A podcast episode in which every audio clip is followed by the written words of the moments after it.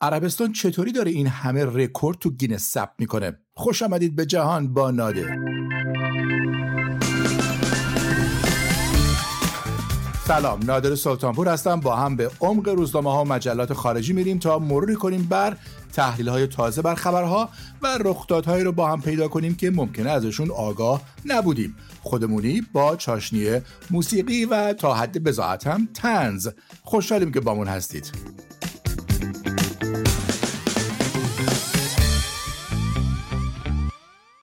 جنگ همیشه صحنه آزمایش تازه ترین انواع و اقسام سلاح بوده. جنگ افسارهایی که همیشه از زمانه خودشون جلوتر بودن. یه روز نیزه و سپر و تیر و کمون و شمشیر بوده یه روزی هم بمب اتم و موشکای قاره پیما و بمب‌های آتش‌سا حالا صحنه نبرد گسترده تر شده. هوش مصنوعی به کمک اومده و در دنیای امروز چه عرصه بهتر برای نمایش این ابزارالات از عرصه جنگ روسیه در اوکراین؟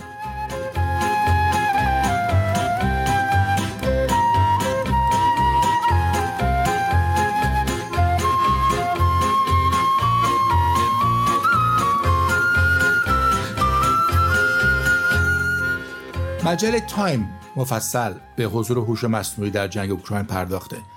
برای مثال یک شرکت آمریکایی به نام پالانتیر از همون ماهای اول جنگ یه نرم افزاری رو به اوکراین داد. این نرم افزار میاد مقادیر زیادی اطلاعاتی رو که ماهوارها مخابره می‌کنن با فیلم هایی که پهپادها می‌گیرن و گزارش هایی که از روی زمین دریافت می‌کنن تجزیه و تحلیل می‌کنه و بهترین گزینه ها برای اهداف و گام های بعدی رو به فرماندهان ارتش اوکراین میده پالانتیر این نرم افزار رو رایگان به اوکراین نداده. لزوما عاشق چشم ابروی اوکراینیا نیست. معمولا اینطور مواقع شرکت ها میان و از جنگ به عنوان یک آزمایشگاه برای تست محصولاتشون استفاده می‌کنن تا اونا رو بهتر کنن و بتونن نهایتا در بازار واقعی مشتری جلب کنن. و چه رزومه بهتر از اینکه بگین نرم افزارتون توی جنگ با روسیه استفاده شده. یا شرکت آمریکایی Clearview که تخصصش نرم افزار تشخیص چهره است. به نهادهای امنیتی زیادی هم این نرم افزار رو فروخته. حالا اونو به اوکراین داده تا بتونه جاسوسای روس رو شناسایی کنه. مایکروسافت آمازون و گوگل و استارلینک هم میشه گفت در خط مقدم جبهه مجازی جنگ اوکراین فعالن. مقابل حملات سایبری روسی یک سد مستحکم ساختن. اطلاعات حیاتی اوکراین رو در فضای ابری محافظت می‌کنن. و مطمئن میشن که ارتباط اوکراین با جهان بیرون قطع نشه. اوکراین آنچنان بازیگر مهمی در حوزه فناوری و تکنولوژی جنگی شده که شرکت آلمانی کوانتوم سیستمز که پهپاد می‌سازه داره یک مرکز تحقیق و توسعه در نزدیکی کیف باز می‌کنه.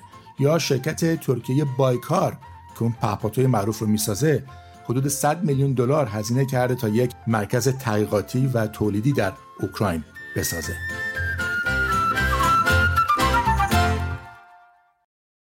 یکی از چیزهای مورد علاقه من موقع ورق زدن واقعی و مجازی روزنامه اون خبرهای جالبی که در حاشیه ها و دوروبر خبرهای اصلی و بزرگتر میشه دید هر هفته یک بخشی رو به این نلزوما بالاتر از خبر اختصاص میدم.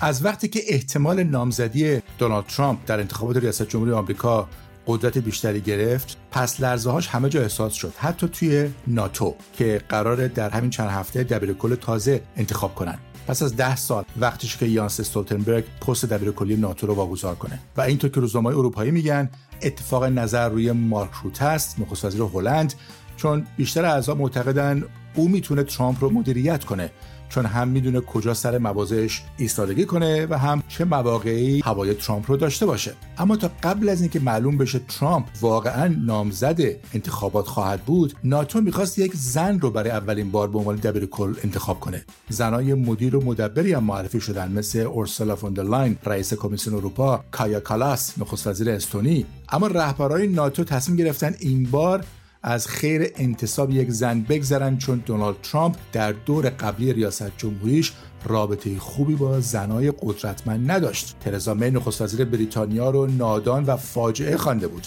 آنگلا مرکل صدر آلمان رو زنی که نماینده هر آن چیزی است که من ازش متنفرم توصیف کرده بود اگر دونالد ترامپ واقعا به ریاست جمهوری انتخاب بشه آیا میشه دورنگری رهبران ناتو رو ازش انتقاد کرد؟ روزنامه آلمانی آگزبرگر آلگماینه شاید بهتر از همه این نیاز به ایجاد یک رابطه خوب با ترامپ رو خلاصه کرده.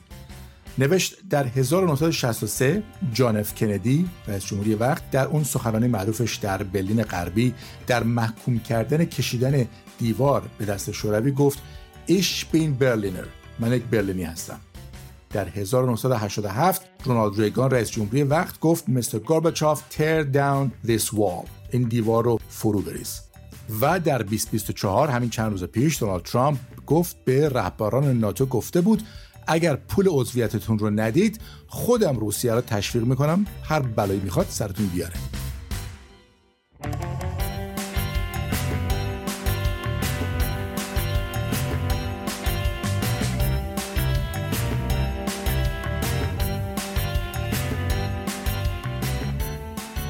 یادتونه چند هفته پیش وقتی کتابی درباره زندگی الیزابت دوم ملکه پیشین بریتانیا در میمد براتون تعریف کردم که این گونه مواقع برای بازارگرمی ناشرا بخشای جالبی از این کتاب ها رو به روزنامه ها میدن تا بلکه مردم تشویق بشن و اون کتاب رو وقتی در میاد بخرن.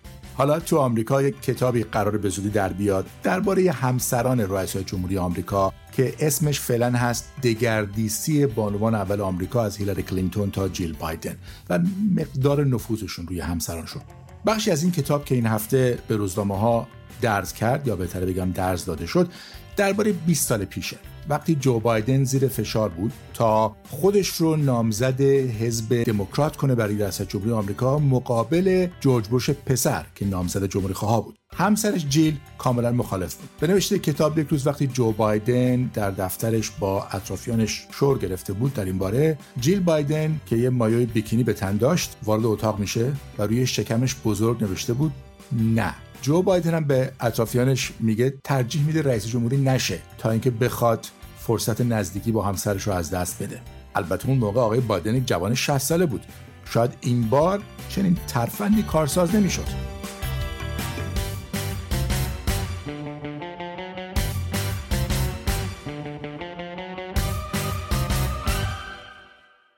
رئیس جمهوری بعدی آمریکا رو کی انتخاب می‌کنه؟ حدود هفت ماه دیگه آمریکایی‌ها پای صندوق میرن. اگه اتفاق غیر منتظری نیفته که این بار اصلا نمیشه روش حساب کرد جو بایدن و دونالد ترامپ نامزدهای احسابشون خواهند بود. در انتخاباتی که شاید بشه گفت بیش از هر زمان دیگری به شدت دو قطبیه. تقریبا هیچ دموکراتی رو پیدا نمی‌کنید که بخواد به ترامپ رأی بده. از اون طرف بعضی جمهوری ها که تحمل ترامپ رو ندارن براشون مشکله به یک دموکرات رأی بدن. به این ترتیب میمونه آرای مردد. اما این مرددا چی می‌خوان دنبال چی هن؟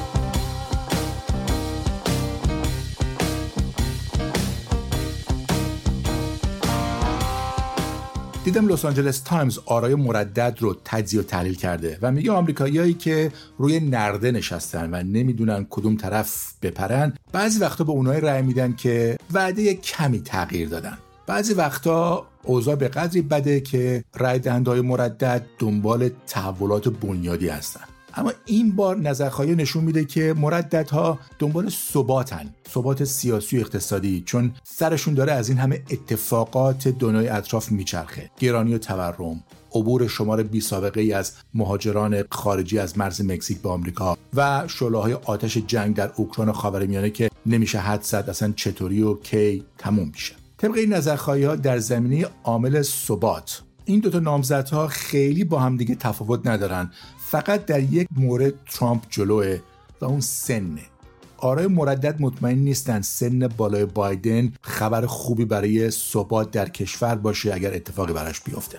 دموکرات اینو خوب می‌دونن اما سر دوراهی قرار گرفتن.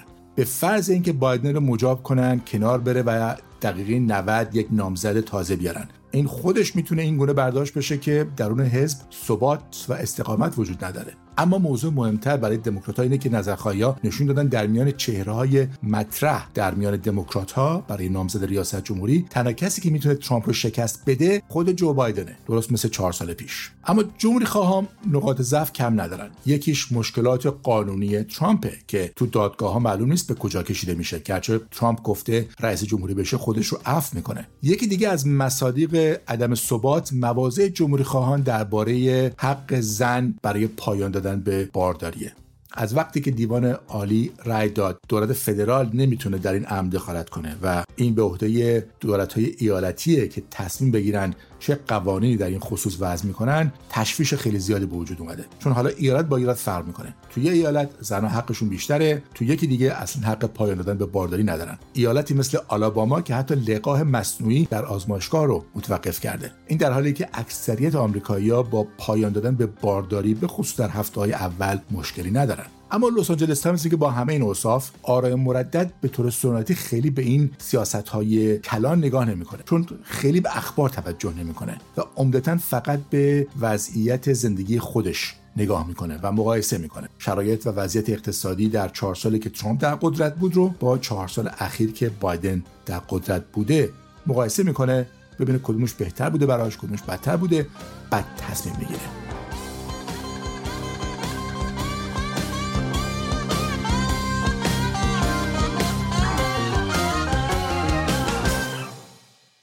معمولا وقتی میشنوین یه رکورد در کتاب گینس ثبت شده چی به ذهنتون میاد؟ برای من می‌تونه نتیجه یک مسابقه باشه که رکورد شکسته شده بلندترین ساختمان جهان باشه کوتاه قدترین آدم دنیا یا یکی که بیشترین تعداد سوسیس رو در کمترین زمان بلعیده. حالا اگه بهتون بگم بزرگترین واحد نمک زدایی تقطیر چندگانه هم رکوردش ثبت شده چی میگین؟ یا بزرگترین بیمارستان دندان پزشکی. می‌دونم منم خمیازم گرفت. یا اصلا رکورد بزرگترین گرد همایی مبتلایان به دیابت از نوع یک رو کجای دلمون بذاریم؟ اینا رکوردهایی که عربستان سعودی در گینس ثبت کرده. حالا رکورد زدیم برای بیشترین تعداد شنونده پادکست که همزمان با هم گفتن یعنی چی؟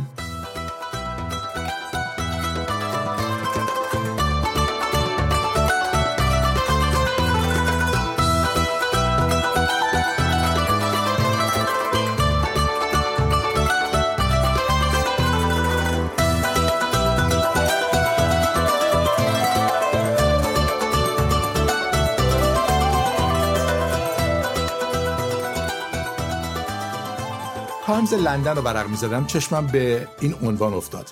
در راستای سیاست سفید نمایی چگونه عربستان سعودی رکوردهای کتاب گینس رو می‌خره؟ همه می‌دونن تجارت اصلی شرکت بریتانیایی گینس ثبت رکوردهای جهانی و بعد انتشار یک کتاب سالیانه با جزئیات همین رکوردها. اما اونچه خیلی نمی‌دونن اینه که این شرکت یک کار دیگه هم در کنار داره. یک شاخه مشاورتی. که به کشورهایی که می‌خوان رکوردهای بیشتری در کتاب داشته باشن مشورت میده. پولی هم که از این راه حلال مشکلات کسب می‌کنه بیشتر از پولیه که از راه حلال کسب می‌کنن. حکومت های خودکامه همیشه سعی می‌کنن تصویر مثبتی به جهانیان ارائه بدن و همیشه یک شرکت غربی هست که این نیازها رو برآورده کنه. گرچه صدای فعالان حقوق بشر هم در اومده که گینس داره برای این کشورها اعتبارجویی می‌کنه. با بیش از هفتاد مشاور گینس به این کشورها میگه کجا و چطور و چگونه می‌تونن یک رکورد بسازن و عملا به دلخواه مشتری یک رکورد خوشگل و آکبندی شده براشون سفارش میده. در پنج سال اخیر عربستان سعودی 160 رکورد به ثبت رسونده. ترکمنستان هم از قافله عقب نمونده. رکورد بیشترین تعداد فواره در یک مکان عمومی و بزرگترین سقف به شکل یک ستاره رو با کمک خود گینس وارد گینس کرده.